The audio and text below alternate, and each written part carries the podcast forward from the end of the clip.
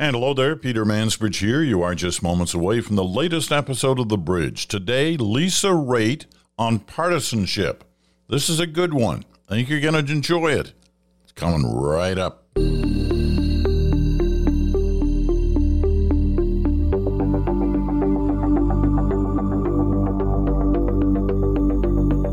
And hello there. Welcome to Tuesday, right here on the bridge. Peter Mansbridge here in uh, Toronto for today. Um, you know, one of the great things about life is that you tend to learn something, at least one thing new every day, right? Yesterday, I learned a definition of the word swatting. I, you know, maybe I've been living in a cave or something, but I, I haven't, I've never heard this word used in the way it was used. I mean, I've heard of swatting, you know, swatting a fly in the summer, swatting a mosquito. Sure, I've heard that. But I was confused when I saw the headlines yesterday about one of the judges in one of the Trump cases had been targeted as a swatting victim. So I thought, my gosh, what happened? You know, did, did somebody attack her? Um, was she hurt? What what's happening in this case? Did it involve guns? What did it involve exactly? Well, it turns out that swatting, used that way, somebody who's a victim of swatting, is that it's it's a targeting of a person by a fake emergency call. Now, this happened Sunday night. Police responded in Washington around 10 o'clock to a report of a shooting at a Washington home. And that home was linked in public records to U.S. District uh, Judge Tanya Chutkan. But officers quickly found out that no shooting happened the Metropolitan Police Department said Monday. Now, it turns out there have been all kinds of these kind of fake emergency calls to different figures in public life in the U.S., usually related in some fashion to the uh, the Trump charges, Trump trials, all of that. Swatting, apparently, this is the official definition of swatting. Swatting refers to prank calls made to emergency services designed to draw a police response. Okay, so why swatting? Well, because that design for a response is to attract a SWAT team. You know, those special, kind of special operations uh, police squads that come in in the heavy gear and the big uh, weapons to uh, diffuse a situation. So if you're able to bring out the SWAT team on a fake call, that's called swatting. And that's apparently what happened the other day. So, you know, live and learn. Now I know what swatting means.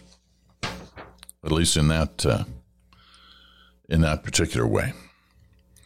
Uh, the other thing to remind you of today, we started off uh, the contest for this week, uh, for this Thursday cutoff time Wednesday at 6 p.m. Eastern Time. The question to answer, and there already have been, it, it seems initially anyway, you listeners like this new contest. Um, because the uh, the response has been well, it's been you know amazing, quite frankly. Lots and lots and lots of um, ideas coming into the Mansbridge podcast at gmail.com. The question this week is if you could change one thing about the way the news media operates, what would that one thing be? Lots of answers so far. Uh, uh, what I encourage you to do is to be imaginative, all right? Be innovative in terms of your ideas here. Um, there is a you know a lot of focus around the issue of trust and how to gain it or regain it if the trust has been lost with the media. But there's lots of things that one can approach. And this is not just there have been a lot of a lot of answers responding just on the CBC question. Um, but the media is more than the CBC, right? The Media is, you know, it's print, it's television, it's radio, it's um, online, it's social media. Lots of different ways of going about trying to define the media. So, we're talking specifically about the news media. Uh, one thing that you would change to make the media, the news media, better. So you can send that to the Mansbridge Podcast at gmail.com, the Mansbridge Podcast at gmail.com. Cutoff time Wednesday, 6 p.m. Eastern Time. And um, the winning entry will receive a new copy, signed copy of uh, the book by Mark Bulgutch and myself, uh, How Canada Works. So um, look forward to continuing to read your ideas around that question. All right, time now for our featured guest, and this uh, this was a an interview I was looking forward to doing.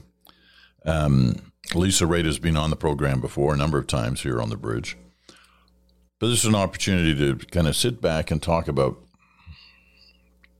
something that happened last week. Now, for those who need reminding, Lisa Raitt was a front bencher in the Stephen Harper cabinet. She was in uh, politics uh, right up until uh, active politics, right up until uh, 2019. Uh, that was the last election she ran in. She was the deputy leader of the opposition uh, when she um, left politics. She now works for CIBC World Markets. She's, I think, the vice chair. Um, and we had the opportunity to uh, to talk about something, as I said, that happened last week. So why don't we? Uh, well, here, what you know? What? Let's take our, our, our break first of all, um, so we don't have to interrupt the interview, and then we'll go uh, straight to our chat with um, with Lisa Raitt. But uh, we'll do that right after this.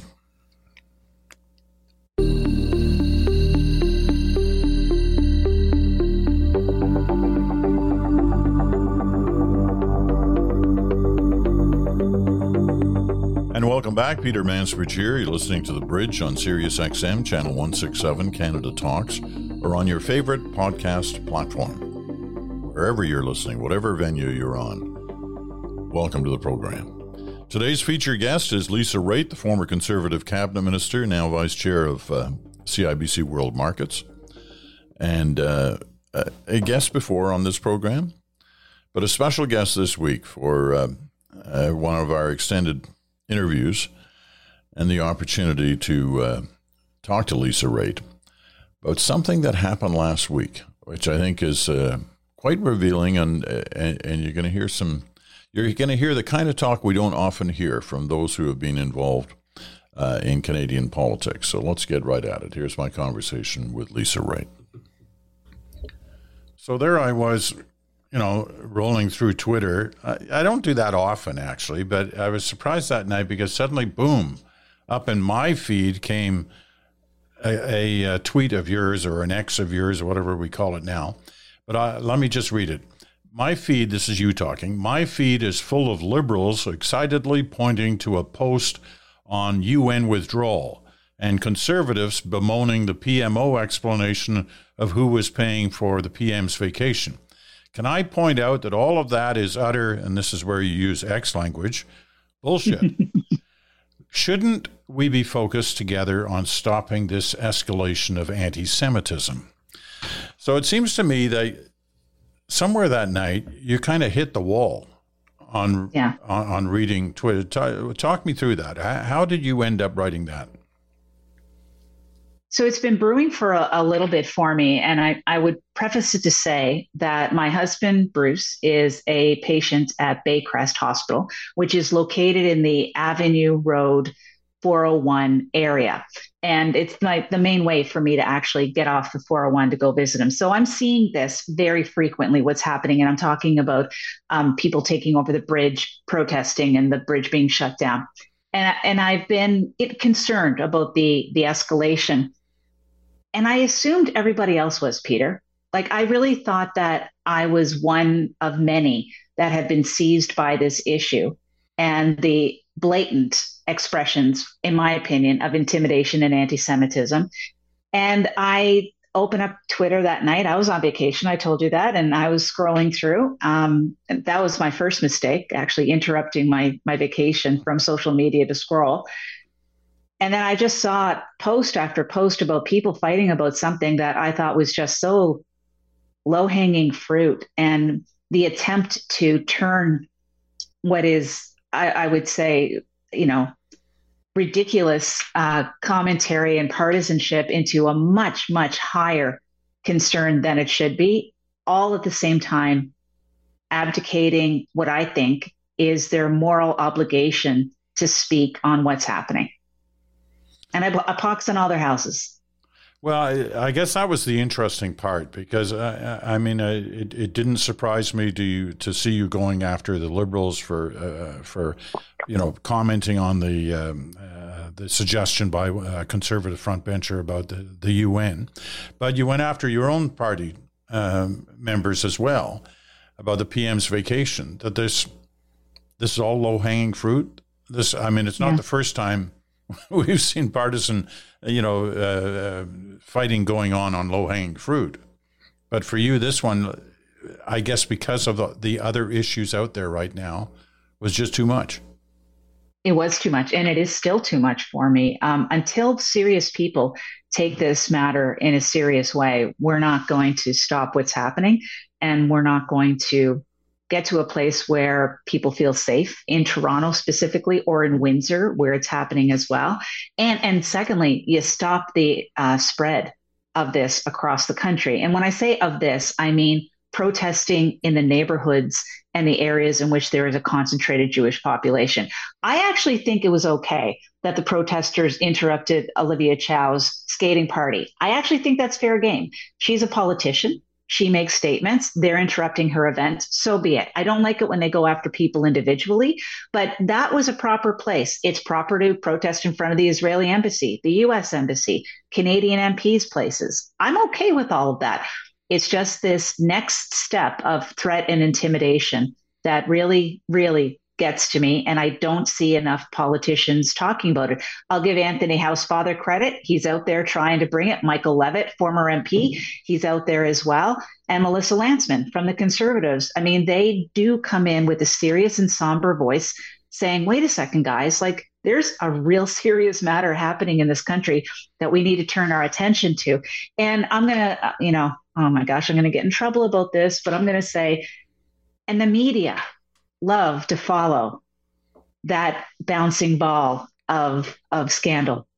So here we see, you know, a lot of talk about what happened with the prime minister, and we see a lot of talk about the UN. And to me, it's just people attempting to make a big burning issue out of something that, as we like to call, really is a nothing burger.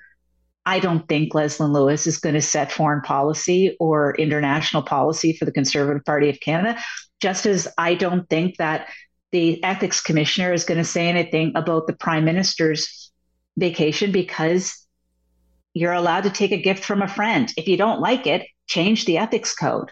And in terms of Leslyn Lewis, I mean, she's just got a petition in the House. There's a lot of crazy petitions in the House. Um, I hear all that. Uh, I hear what you're saying and I, you know, I and I don't excuse the media. I mean, uh, you know, listen, we talked about it last week uh, as well. Both the issues that you that you mentioned, not not the main issue that you're talking about uh, this past week, but we talked about the UN thing and the the PM's vacation, um, and that's I guess partly to do with time of year. It's, it's easy, you, you, you go for it, you you start talking about it. But why isn't what what do you think it is about the the main issue? You're concerned about anti-Semitism, the rising in the country, and certainly a number of people have pointed this out.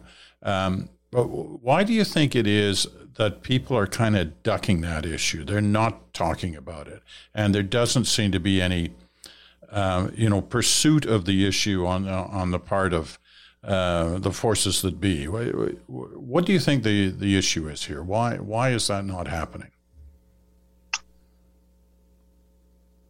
At its core, I think political parties specifically and highly uh, and elected officials seek to find a path that is not fraught with conflict and basically they want to be able to speak out of both sides of their mouth And as a result, they come down in a way in which allows for one side to see, hopefully, their support and the other side to see, hopefully, their support.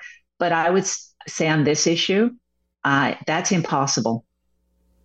I think both those who are concerned about what's happening in Gaza and who are supportive of, of the Palestinian protests are very smart and capable of understanding that there's a part of the Liberal Party that is saying um, that this is all anti-Semitism, and equally, uh, you know, friends in the Jewish culture are are very cognizant about whether or not there's that fulsome support that they're seeking from a political party. So I don't think they do themselves any favors if they think that they're preserving a voting block for themselves. I can see wedge issues on a lot of things, and Canada has seen wedge issues on a lot of things. This is the one we shouldn't see a wedge issue on. And I don't think he can wedge on it. And I don't think he should wedge on it. So let's just get some clarity, moral clarity on where we're going to stand on this and and how we're going to how we're going to approach it. And maybe Parliament is the place to to come together and make sure that we're continuing to talk about the issue. Well, how do you come together on this? Especially these days where it doesn't seem it, it, doesn't seem on the face of it that there's any coming together on any on any issue. That's probably unfair because there are there, there clearly some discussions go on on some issues by by by people from all sides. But on this one as a major issue. Mm-hmm. how do you get a coming together on this one?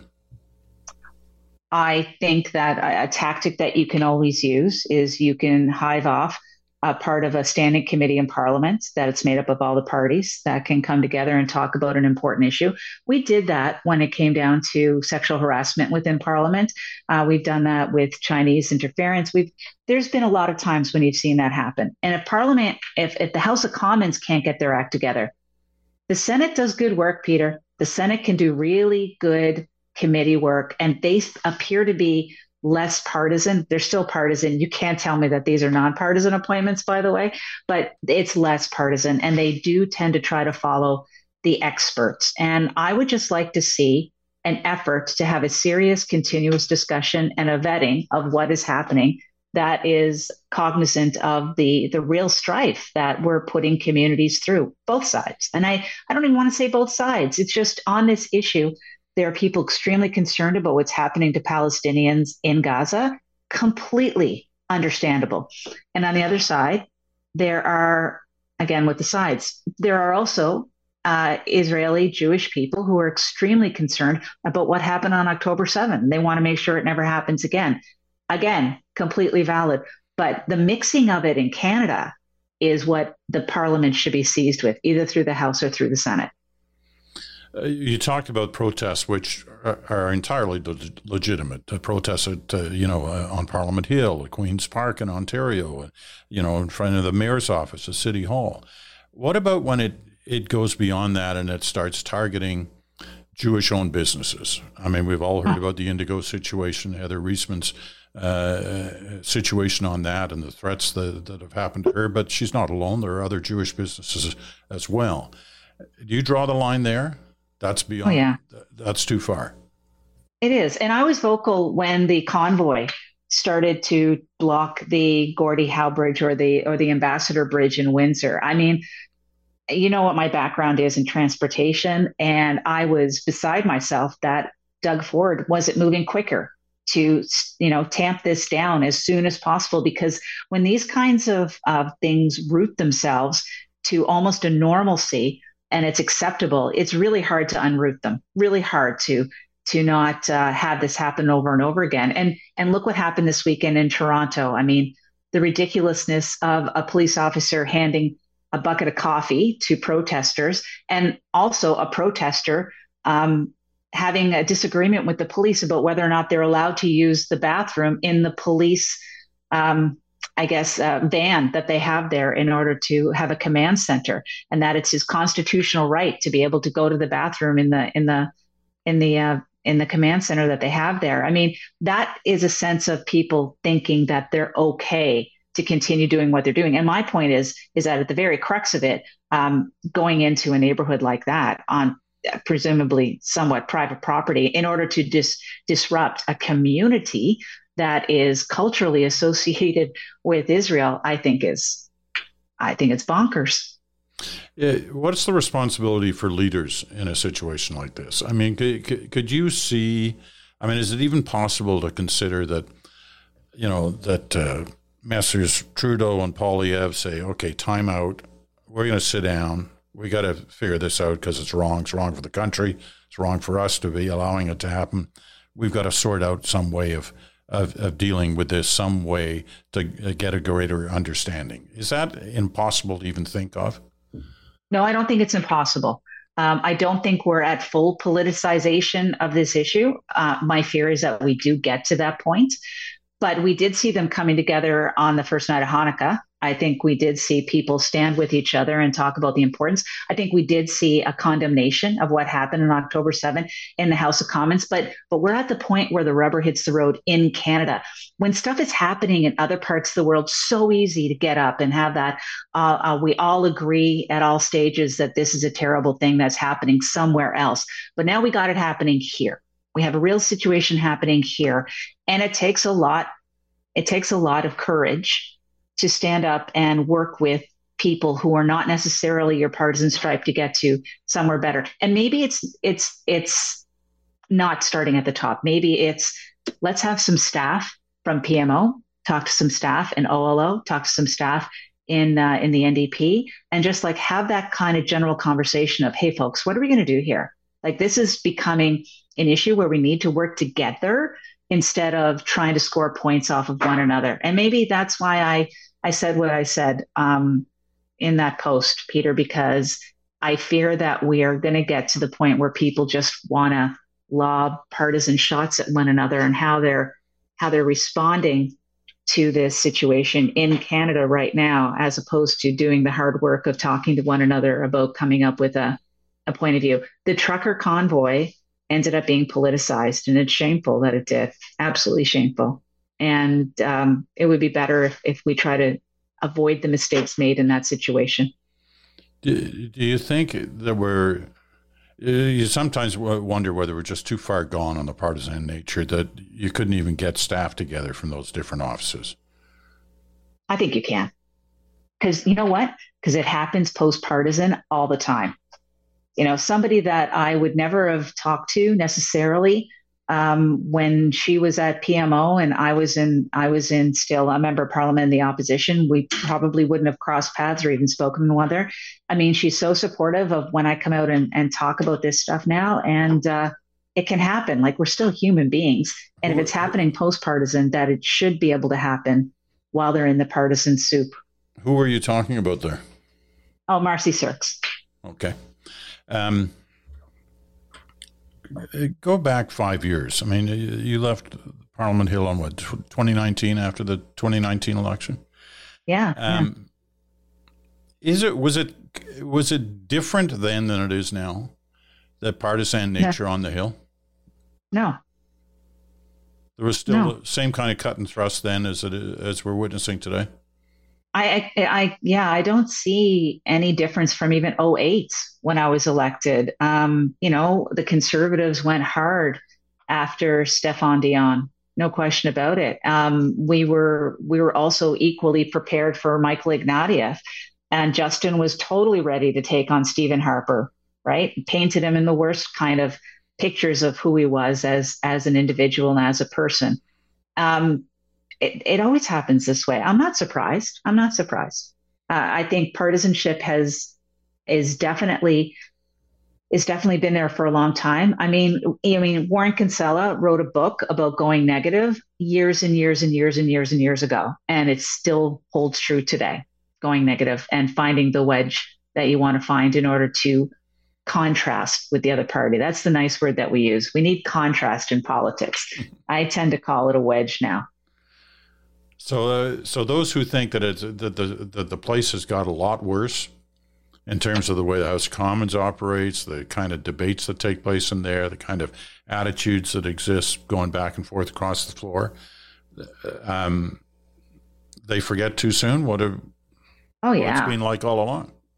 Oh yeah, I think they forget too soon. I think if you take a look at some of the operators in like a Pierre Trudeau government or in a Mulroney government, there were some really, you know, there were some heavy fights in those. John Diefenbaker, I mean, John Ibbitson just wrote a book about it. Sure. I mean, there's lots of kind of uh, cut and thrust going far, far back, which was probably worse and far more um, personal than what we see today. I mean, what you're seeing is two people sparring through social media, trying to garner clicks and likes. And maybe the big difference now is that the general public feels they can get in on the fight, which is a new layer. Um, but I think the partisanship in Parliament is is no different than it always has been. There are some who feel that because of social media and, and, its impact on, on everything these days, that, that politics in the House of Commons in front of the cameras is now basically designed to farm clips for social media. That MPs go in there thinking, okay, I need something new. And I, I, you know, if I can just boil this little thought down to 15 seconds, it'll be a great clip mm-hmm. for social media. Mm-hmm. That would be different than what even what you saw. Yeah, I think that's just in the I think that's just in the delivery of being succinct in the question and the practice associated with getting the right words so that it does look better on camera or that you can take the clip and it looks and it looks good. Um, but certainly the thesis of of question period has always been gotcha politics. Um, rarely do you have somebody standing up and asking a serious question that is meant to elucidate an answer for their constituents that it really is is about trying to to show the government in a negative light by branding them as corrupt or or incompetent.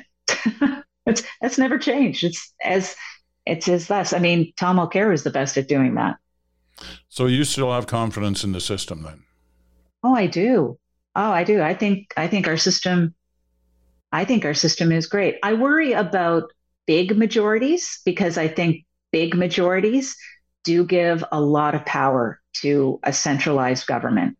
And I know it does. I mean, in the United States, there are checks and balances and checks and balances and checks and balances and gridlock and and lots of options for an issue to be dissected and maybe amended along the way. In Canada, you get one of those big majorities, you are looking at a government being able to implement its entire agenda and then some. And that's what that's what we've seen with the Trudeau government. Well, if you believe the polls, the Trudeau government's majority ain't going to be nothing like what your party could have. well, yeah, and I don't know. I mean, there's a lot of uh, efficiency in the vote, Peter. You know, you and I both know about that. Yeah. What you see is a percentage and and how it clusters throughout 338 ridings or however many we're going to have if the election's after April. Um, it's a it's a different ball game. I mean, in the United States, I'm reminded that 10%, it's only 10% of electoral votes that are really up for grabs. And in, in Canada, it's pretty much the same thing. It's a handful of ridings, 20 maybe across the country, where you're really going to be battling it out. Uh, this has been a fascinating conversation. It's so good of you to talk about it and, and to be so straightforward about your thoughts on, on all this. It would be wrong to uh, to leave this conversation without asking you how Bruce is doing. You've oh. been quite public about the struggles that your family's uh, been through, and uh, and, and, Bruce is uh, going through. How how are things looking at the moment? So Bruce is um, he has lost his ability to know me, which is sad.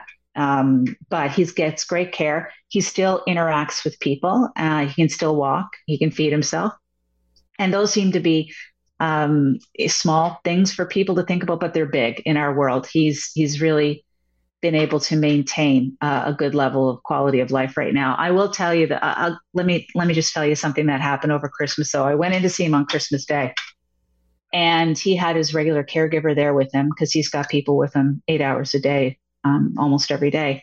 And he um, didn't want anything to do with me. He just wanted to be with his caregiver. He kind of reject, not kind of, he did reject me. And I was, I was sad. I mean, it's Christmas. I'm dressed up. I want to spend it with my husband and it's not going to happen. So I ended up leaving and I went to a movie in the afternoon. And you know what? It was a terrible movie. I picked a better movie, to be honest. But nonetheless, I needed to just kind of stretch and clear. A week later, it's New Year's Day. I go and see him. And the minute I saw him, I knew something was different. And in Alzheimer's, sometimes there's a connection and the neurons are firing. And he knew me that day. And we spent, he had some words and we spent some time together and we watched a movie together and we held hands. And I thought, oh my gosh, what a gift. What a contrast and what a gift. The downside, though, is the next day, mm. Bruce was still very much lucid and understanding. And he understood in that moment that he had this disease and how his life was changed and that he missed me. And he was sobbing and he was inconsolable. And the blessing of Alzheimer's, if you can call it a blessing, is they forget they have the disease. Everyone else around them knows, but they forget. And on New Year's Day, my husband remembered he had the disease. And I don't think I ever want to see that again. I will forego any happiness of having that momentary connection with him to spare me having to see him so distraught at the reawakening and understanding of what the disease he has. So thank you for asking.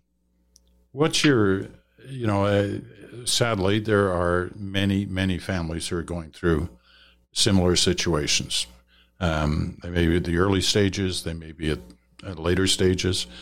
What do you say? What's you, what advice do you give mm. families that are entering into this world? The first four years, first of all, this disease is more than seven years, it's 15 years at least, especially in young onset be prepared for that. The first four years go by very, very fast. And it's just day after day noting something else that you've lost the ability to make a coffee, the ability to use a phone, turn the channel, that kind of stuff. And then after that four years, it's a very, very slow march to your ultimate demise, but it's very slow. So at the beginning, you feel very rushed. And you, I would say, take off your bucket list do as much as you possibly can and get it done in those four years, three to four years if you can, because the time, the 12 years, the 10 years that follow that um, is very, very limited and very, very long. And it's a, it's a slow goodbye, as Nancy Reagan said. It's no question about it. Thank you for sharing uh, this with us. We, you know, we we all uh, feel for you, and we all admire you so much for your um, ability to not only live through this, but talk about it uh, with us because we're all learning. Well, I, I hope so. Thanks, Peter. All right. Take care. We'll talk to you again soon. You bet. Thanks. Lisa Raitt, former conservative cabinet minister, uh, and her reflections on one, partisanship in the House, and two, the struggle that her family's going through um, because of Alzheimer's. Um, a, a, remarkable conversation in those last last few minutes uh, make us all pause. There's no doubt about that. Um, all right, uh, we have time to um, to connect on a, a an end bit, uh, which I think is a perhaps a, a not a bad way to start off um, the new year. And this is a, an article in a, uh, a website called FutureCrunch.com, and they they looked at a hundred ways uh, that the world has has good news to share. You know, you know that constant concern that many of you have is that we only focus on bad news, um, and to a degree, that's true. Sadly, uh, bad news is news too, um, and often it grabs the headlines because it ha- impacts us on any number of different levels. But there is good news out there as well, and FutureCrunch.com decided, you know what? Let's look for for good news stories uh, that we didn't hear enough about in the last year, but are part of our world as we begin a new year here in 2024. So on their list, I'm not going to go through all. I think there's 60 of them on that they have in the article. I'm not going to go through them all, but I'm going to go through the top, you know, the top five or six anyway. Number one, a record number of countries eliminated diseases this year. Egypt became the first country to eliminate hepatitis C, which is crazy given that it used to have the highest burden in the world of hep C. The Maldives became the first country to eliminate leprosy. Bangladesh became the first country to eliminate black fever and also eliminated uh, elephantitis. Uh, Niger became the first African country to eliminate river blindness. Benin, Mali, and Iraq eliminated trachoma. Timor Leste, Bhutan, and North Korea eliminated rubella. Ghana eliminated sleeping sickness, and Azerbaijan, Tajikistan, and Belize eliminated malaria. Those are a lot of accomplishments on, in many cases, killer diseases. Number two on their list progress in the fight against cancer. We've lived our whole lives with the fight against cancer, and it's easy to fall into the the trap, if you will, of saying they're never going to get this. But in fact, there is progress. European cancer mortality for 2023 was estimated to be 6.5% lower for men and 3.7% lower for women than in 2018.